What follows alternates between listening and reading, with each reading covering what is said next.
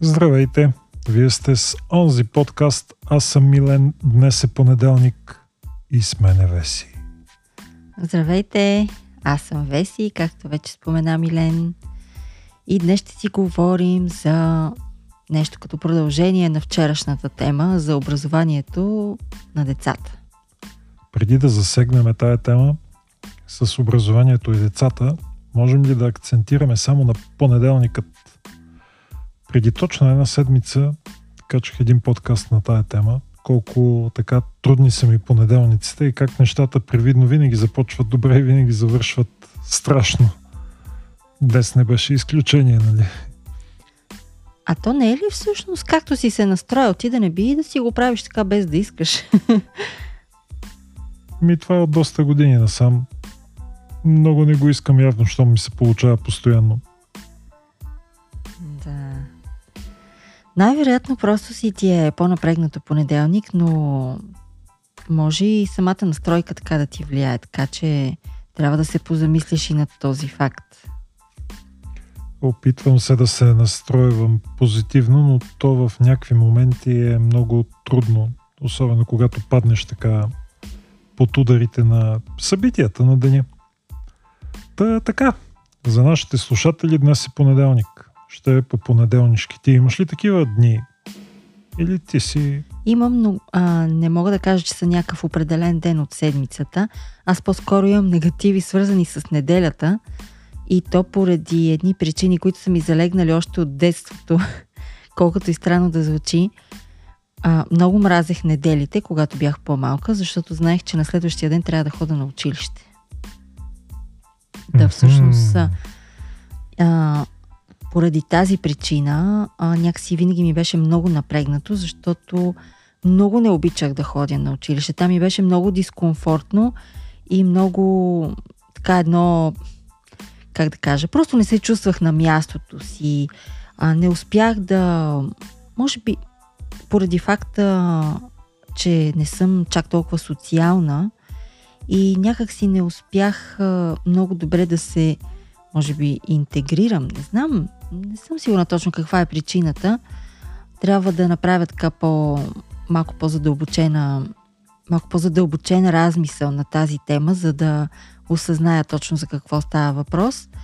Но сега на първо четене споделям, че наистина това ми е негатива, свързан с неделите и съответно обучението, може би това е един добър преход и към темата ни днешната. Така че, а, какво ще кажеш ти за ходенето на училище с желание? Ти имал ли си такова нещо в живота си? Случвало ли ти се? И как мислиш, това мираж ли е всъщност или училище, мъчилище, както му казваха едно време? Може би зависи от възрастната, така от възрастовата група. На времето по различен начин така се гледаше на училището, но аз не мога да кажа, че отивах с удоволствие на училище. Въпреки това имаше един момент, в който може би около средното образование, когато последните два курса пък беше много така забавно. И ако се бяхме наспали от след дискотеките и всичките деси и неща, в училище всъщност не беше много лошо. И от тази гледна точка е малко така двояк отговора, но отначало не, даже училището първите години за мен беше доста травмиращо нещо. От една така спокойна семейна среда се отдаваш на едно място пълно с дечурлига около теб, които всеки прави каквото си иска, някакви преподаватели се мъчат да ти обясняват някакви неща, ти трябва да схванеш всичко. Беше ми трудно така ориентацията, адаптацията и най-приятното си ми беше момента, в който се прибирах вкъщи, мама и тате на работа, буташ вратата, влизаш вкъщи и си сам и спокоен. Да, абсолютно същото и при мен беше. Много е странно. Обучението, за съжаление, аз си мисля, че е насилствен процес.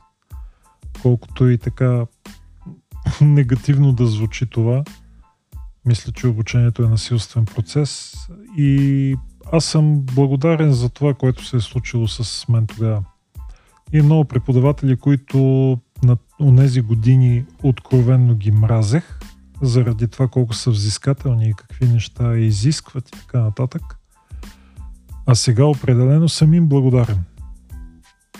Просто дистанцията на времето човек поглежда под различен ъгъл на нещата.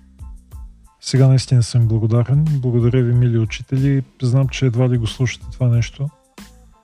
Но аз помня, поне повечето от вас не мога да, да не съм честен и да не си призная, че всъщност част от тях съм и позабравил. Но това са спомените. За мен е абсолютно същото и аз съм имала такива учители, които на времето нали, мразехме всеобщо. Но истината е, че тези, които мразим на времето, в момента в който ни преподават, са именно тези, които са по-взискателни и тези, които наистина ни набиват нещо в главите и ни карат да учим малко по-задълбочено и малко по-истински. Така че всъщност мразенето на даден учител понякога може да се счита и за комплимент към него, защото това означава, че наистина учител, който си върши работата както трябва и кара децата и учениците да и те да си а, включват мозъчетата по време на час. Не само да блеят и да висят без да има никакъв ефект от часа. А между другото, на мен на 11 и 12 клас също ми бяха едни от забавните класове. Може би точно поради причината, че вече бяхме така по-пораснали, малко по-осъзнати, знаем какво искаме, знаем как да се забавляваме, вече си имаме много добри приятели, имаме си компания и така нататък. Нали, на тези години, ако допреди това не си имал, то на тези години със сигурност вече имаш. И си бях така доста голям купон.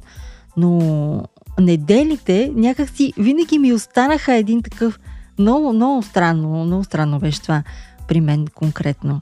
Но пак да не измествам темата, нали, да се връщам назад. А, като цяло, учителите са си злато. Те са си народните будители на нашето съвремие и трябва със сигурност да ги уважаваме много, особено на фона на това, че все повече намаляват и е много трудно да се намират а, учители, които са отдадени на професията. За тях пък а, просто шапки долу, защото те са хората, които износват буквално образованието на, на цели поколения върху раменете си. Важно е да подчертая, че учител е призвание наистина. Това не е професия, това е призвание. Има хора, които са призвани да бъдат учители и това не може никой да ти го даде. Способността да запалиш изкриците на интелекта и любопитството в дечицата и да ги накараш да надскочат и надминат себе си, го могат много малко хора. Да, така си, абсолютно съм съгласна. И сега нека да попреминем така малко по същество на нещата. Всъщност, важно ли е образованието, в каква форма да се случва то и общо взето какви са плюсовете и минусите на, на частното образование и на държавното образование. Аз може би да започна първа, първо от частното и държавното образование. Не мисля, че някое от двете е по-добро от другото. Има училища частни, които са окей, okay, които са много добре и които са страхотни даже и ти се иска детето ти да учи там. И съответно има и такива държавни училища. И всяко едно от тях си има своите минуси и своите плюсове, така че аз не, не агитирам, със сигурност не съм привърженик нито на едното, нито на другото. По стечение на обстоятелствата така се е случило, че имам поглед и над двата вида образование.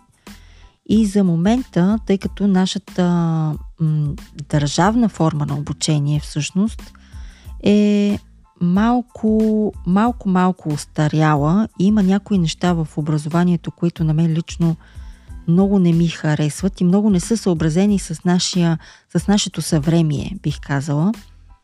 Затова има някакъв шанс а, по-голям, не казвам, че пак е пак е панацея, но има някакъв малко по-голям шанс, всъщност в частното образование, да получиш малко по-така, по-съвременен начин на преподаване и някакви по-различни методи, по-интересни. На мен, например, много ми допада финландския модел на обучение, в който децата нямат часове, нямат звънци, нямат някакви задължителни норми на поведение в училище и в клас, което много ги освобождава от към това да си, да си изразяват личността и също времено с това да са много-много щастливи в, по време на този процес и като цяло в училище. Което нали, за нас е вече доста така, как да кажа, по-скоро екзотично, защото в България, както всички знаем, е по-скоро обратното нещо. При нас а, има много строги правила, за да може да има дисциплина, за да може да има разбираемост в класовете, да може децата да слушат и евентуално нещо да им остане в главите след това.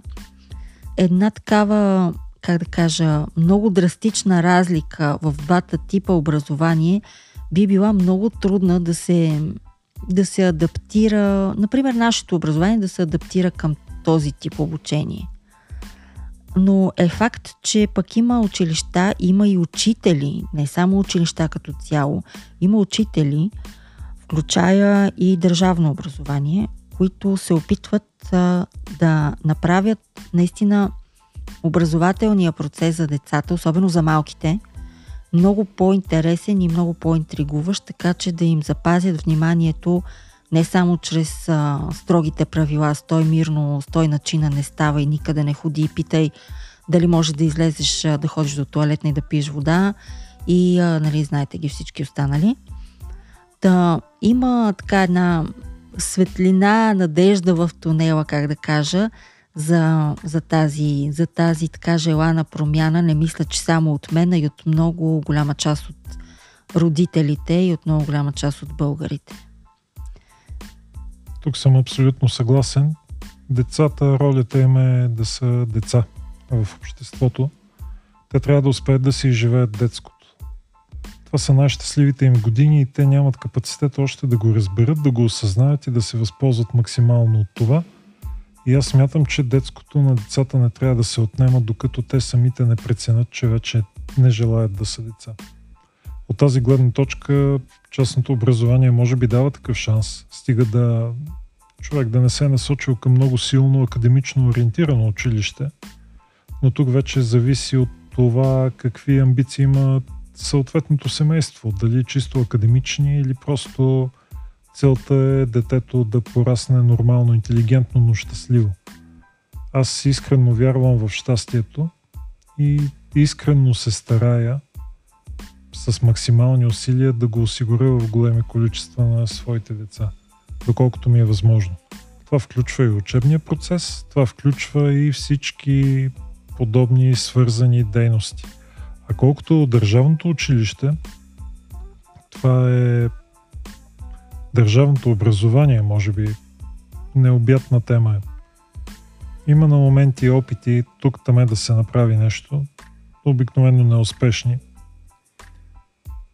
И на времето имаше така една карикатура в един сатиричен вестник.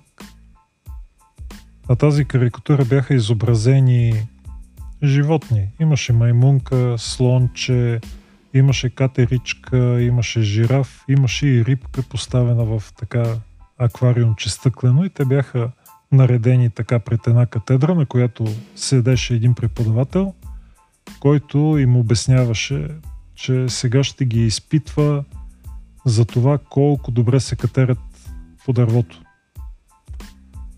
Което колкото пъти се сетя за тази карикатура, винаги ме караше да викам за рибката.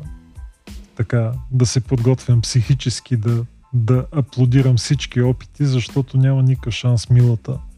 За съжаление, мисля, че държавното училище е малко по този начин – не се отчитат индивидуалните особености на децата, не се разгръща максимално техния потенциал и нещицата са така на конвейер.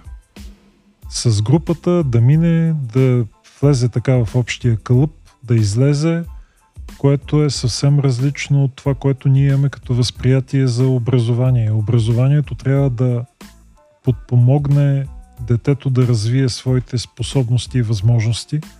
Не от всяко дете ще стане математик, не от всяко дете ще стане художник, не от всяко дете ще стане танцор, но от тези, които ще стане, ще станат наистина добри такива. Затова е много важно, когато дадено дете го влече някаква посока, да има шанса да се развива в тази посока, без останалите да му тежат много. Естествено, общата култура е необходима. Тук не говориме за елементарни понятия, които ти се налага да ги имаш, за да можеш изобщо да се ориентираш в обществото и да не спадаш така към маргиналните групи на тема образование.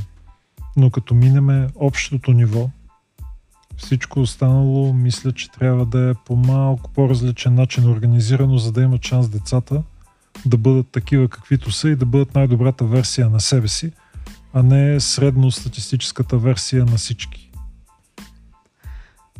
Абсолютно съм съгласна с теб. Мисля, че трябва да се набляга повече на профилирането след едни години на там и след един базов а, а, модел на образование на там. Мисля, че трябва да, да се развиват повече способности и умения в, в посоката, в която е развито това дете и в посоката, в която наистина му се отдава и би могло да допринесе а, най-много и, в, и за в бъдеще, чрез професия или нещо друго в живота си, така че да може наистина да разбере този предмет в дълбочина и да може да прилага знанията и уменията си по-натам, нали, е най-възможно най-добрият вариант за образование. Но пак казвам, при нас е малко, малко по-труден този прилагането наистина на, на всичките тези знания, защото те са много теоретични и много малка част от тях са практични. А на мен напоследък, между другото, много ми харесват а, тези точно този тип образования също, които се набляга на, на практическата част, в която даже предметите не се разделят чак толкова на различни предмети, а се учат като, като нещо общо, като цяло. Не, например, да разделиш химия, биология и физика, а да учиш а, човешкото тяло и всичките процеси, свързани с него, как то се движи в пространството, как реагира с различните материали около него, като, като един предмет, а не като четири различни предмета. Или пък, а, например, механика, там също има свързани много, много различни предмети в нея, например, математика, физика, химия и компютърни науки и така нататък. Устройство, например, устройство на някакъв автомобил или компютър или каквото ще е да е и да, да изучиш цялата му направа от до, да се научиш как да го разглобяваш, как... Някакви такива по-практични неща ми се струват а, много интересни като тип, като начин на, на, на поглед върху образованието да изучаваш нещата в цялостта им, а не да ги разделяш на някакви отделни части, пак казвам. Ти какво мислиш за тези по-алтернативните типове образование? Аз смятам, че всяко дете е индивидуално и ако едно дете го влече подобно нещо, задължително родителите би трябвало да се опитат да му го осигурят, да осигурят достъп до подобно нещо, защото това би му помогнало много. Много е важно да се съобразяваме с особеностите на децата си. И те, те се променят с годините. Те не са константни. Въпреки, че от един момент нататък детето като дръпне в дадена посока, то е очевидно на къде отива. Дали ще е по-артистично, дали ще е по- така аналитично, дали ще налита на по-точните науки, дали ще го влечат художествените неща и творческите. Важното е да ги насърчаваме и да ги подкрепяме и да им помогнем да станат най-добрата версия на себе си наистина, а не средно, средната статистика за страната. Тъжното е, че като цяло бизнесът, а може би и самата държава, ако гледаш от гледна точка на обществото, има нужда от средна статистика.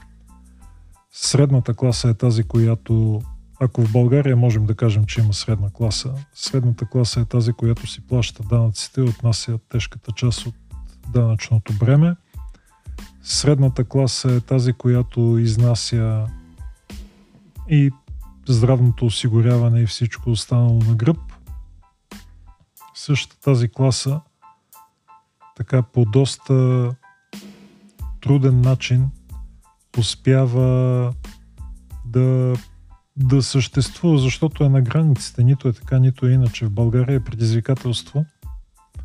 И от тази гледна точка бизнесите като че ли имат нужда от хора с основно образование, които да имат така способността да притежават елементарна логика, да могат да четат и да пишат, да използват калкулатор и компютър.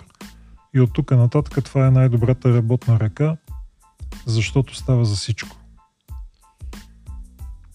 Аз си мисля, че училищата на нашето съвремие трябва да възпитават и не само да възпитават и да обучават, ами да зараждат любовта към себепознанието, защото а, напоследък, не само напоследък, ами от така доста време насам, вече тези така наречени soft skills, уменията за общуване, комуникиране с, с хората около теб, с екипа ти и така нататък. И не само, това е нали само част от, от тях, са, стават все по-важни и мисля, че и работодателите почват да го осъзнават. Така че аз си мисля, че това нещо би трябвало да следва да се вкара по някакъв начин в образователната ни система, в което в момента според мен тотално отсъства такова нещо.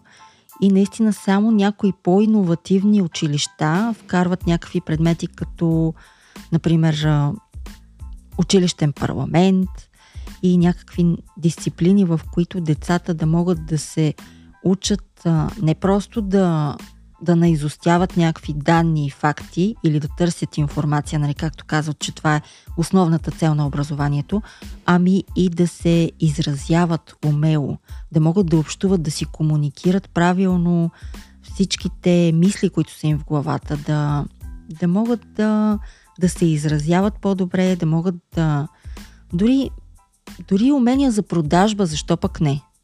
Защо пък да не се учат и такива неща? Това всъщност е едно от най-важните умения, които можеш да придобиеш в живота си. Ти цял живот ще разчиташ на едно такова умение. Дали, а, дали ще продаваш някакъв вид услуга, стока или нещо друго, или пък самия себе си като специалист в някаква област като цяло нещото, което наистина ще ти трябва през целият ти живот, според мен е именно това. Да се научиш да продаваш. И такива неща в нашето училище и не само в нашето училище българско, ами и в доста други училища не съм чувала да се учат. А според мен наистина това е, е наложително да се вкара в образованието. Може би да. Дискусионни клубове, всякакви неща на тема комуникация, било то бизнес комуникация, било то нормална комуникация. Това са наистина умения, които всеки човек е необходимо да ги притежава и върху които фокус няма абсолютно никакъв, дори и в учебните програми човек като погледне. Ако кажа още един път човек, ще ми е за първи път. Човек. Подробности. Да, понеделник Днес е понеделник. Не знам дали споменах. Доста изморен се чувствам да. заради това. Така звуча вероятно. Дай но... сега да обобщим направо. А, да, за и против частно държавно образование и какви са им плюсовете и какви са им минусите и всъщност дали изобщо е редно да ги разделяме според теб на частно и държавно или по-скоро има някакъв друг по-важен критерий, според който трябва да ги обобщим. Аз лично не ги разделям на частно и държавно. Те са такива фактологически. В смисъл, едните са държавни, другите са частни. И то не е поставено от нас това разделение. Може би по-политически коректно ще бъде да кажа тогава успешни и неуспешни. Ами аз искам така да, да обобщя и да, да кажа, че всъщност според мен е еднакво важно да се набляга и на академичните способности и умения, и на така наречените soft skills, и на щастието и благополучието на децата като цяло в училище. И желанието им да ходят на училище. И някакси така, ако може да се намери някакъв баланс между тези, би било прекрасно и страхотно, но най-вероятно съм някаква мечтателка и живея в утопичен свят и си мечтая за нещо невъзможно, което да се съчетае едно с друго, нали, хем академичност, хем щастие и благополучие и желание да ходене на училище. Може би това малко са несъвместими тези, тези неща, но пък на мен би ми се искало наистина да видя нещо подобно за напред в бъдеще в нашето образование и надявам се да се направи някой път, някоя година правилна реформа в образованието, за да може да се приближим максимално много до тази си така мечта. Но за сега по-скоро мисля, че за в малките класове или по-скоро за основното образование е важно наистина децата да са щастливи, подкрепяни и най-вече да се наблюдават отблизо върху какво, от какво имат нужда, какво им се отдава какво ги затруднява и съответно да получават допълнителна помощ по него, да се стимулират за нещата, които им се отдават, да не се пропускат таланти и възможности, а пък за вече за по, по-големите ученици, тинейджери и нагоре, мисля, че там е вече важно наистина да си залягат над книгите и да учат по-сериозно, защото наистина в един момент образователният процес е малко насилствен и някои неща наистина просто трябва да си ги набием в главата. Няма начин. Не може всичко да ни влиза така с лекота и желание. Просто някои неща е наложително да си ги набием в главата. Така че аз съм на това мнение. Ти имаш ли нещо да добавиш? Аз съм за индивидуалния подход към всяко дете абсолютно е възможно дете да се чувства много добре в държавно училище. Това просто може да е неговото. Това, че училището е частно, не го прави автоматично златно. Дори смятам, че може би има малки населени места, където класовете заради по-малкото количество деца в населеното място са и по-малки. И там, ако има един учител ентусиаст, картинката веднага става коренно различна от типичната в пренаселения голям град, където си 41 номер в клас. Така че зависи от детето.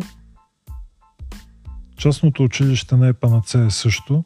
Ако ще дойде някаква промяна в образованието като цяло, аз мятам, че тя ще е инициирана от човек или група хора. Вероятно това може да тръгне от някои от частните училища, не зная, може би тези в държавните нямат такава свобода? Нямат, да, със сигурност нямат. Това за мен е важно. Например, за мен е важно моето дете да прикарва повече време навън, сред природата. Това в държавно училище не се получава. В частното училище всяка седмица минимум един ден са навън цял ден. Уроците им са навън. И няма значение. Навън може да е сняг, може да са някъде по хижите, може да ги вали дъжд, но те са навън. И като сложим и това, че имат един ден спорт, който също не е в училище ми, е някъде по спортните зали, басейните и така нататък, програмата става коренно различна и аз смятам, че това е много полезно за едно дете. То трябва да се движи, трябва да е на чист въздух, трябва да е щастливо. Трябва, когато се прибере, да се прибере със съжаление, че си идва вкъщи – и да разказва с удоволствие какво е било там през деня и колко няма търпение на другия ден да отиде отново. При нас беше обратното. Ние чакахме с нетърпение вакансиите и това е някаква така поредица, която после се наслагва върху живота ни като възрастни и една такава въртележка, на която се качваме. Това е когато са те учили да бъдеш работник и да си от работническата класа цял живот. Било то първо в семейство, после и в училище, после и твоите работодатели, които имат полза ти да си наистина покорен служител. Живота протича по много по-различен начин, ако имаш така щастливо и свободолюбиво детство, прекарано сред положителни емоции, приятели, информацията пак ще е там. Ти ако си заобиколен от тази информация, рано или късно ще започнеш да я попиваш, когато имаш нужда от нея. И ако преподавателят наистина е учител, той ще знае как да ти я преподаде. Поне в тези години, в които децата прохождат. Най-стресиращото нещо за едно дете е отиването в първи клас. Даже си мисля, че детските градини не са толкова стресиращи, защото там те са още малки, забравят ги тези неща.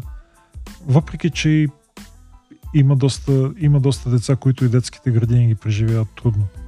Но училището, там вече започват опитите за формиране на характер, започва оформянето сериозното на личността и на собственото аз и обстановката пълна с а, много други деца, които са изправени пред собствените си проблеми, не винаги е най-доброто нещо.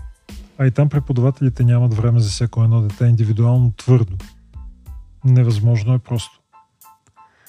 Да, затова ми се иска да пожелая наистина на повече дечица, ако може на всички, така с много голямо желание да ходят на училище, на детска градина и въобще изобщо да, това, това преживяване училището да им е много положително и много хубаво, с а, приятни спомени, да се връщат към него, а не с негативни, както нас на времето. Надявам се днешното образование да успее да им го осигури това и днешните учители също, защото те допринасят доста голяма част за тези неща. Не изцяло, но те също са доста важен фактор. И като цяло мисля, че това е добър начин да завършим нашият а, подкаст днес. А пък за висшето образование предлагам да говорим някой друг път, защото това вече там е доста голяма и обширна тема, така че мисля, че си е като за отделен подкаст. Абсолютно съм съгласен. Само да добавя, че едно дете, за да бъде абсолютно щастливо и спокойно, то първо трябва да се чувства истински обичано, без, безпрекословно го наричам аз, може би най-правилната дума, от своите родители и то трябва да бъде подкрепено от тях. Това въжи и за образованието. Някои деца ще имат трудности, на някой ще им е трудно писането, на други ще им е трудно четенето, на трети смятането. Това е неизбежно. Рано или късно те ще се научат. По-добре е да се научат с една идея по-късно, ако в началото изпитват някакви затруднения, но да не е толкова стресово за тях, отколкото да бъдат принудени от една безлична машина да, да възприемат всичката тази информация по максимално стресов начин и това после да им се отрази за цял живот. Да, така е. Повече разбиране и подкрепа за всички деца и всички младежи, които те първо вървят по този трънлив път на образованието. Абсолютно. Нека да затваряме днешният понеделник, за да не доскочаваме прекалено много на нашата аудитория. Благодарим ви, че бяхте с нас. Аз съм Милен. Това беше онзи подкаст. До нови срещи от мен. До нови срещи, бъдете здрави!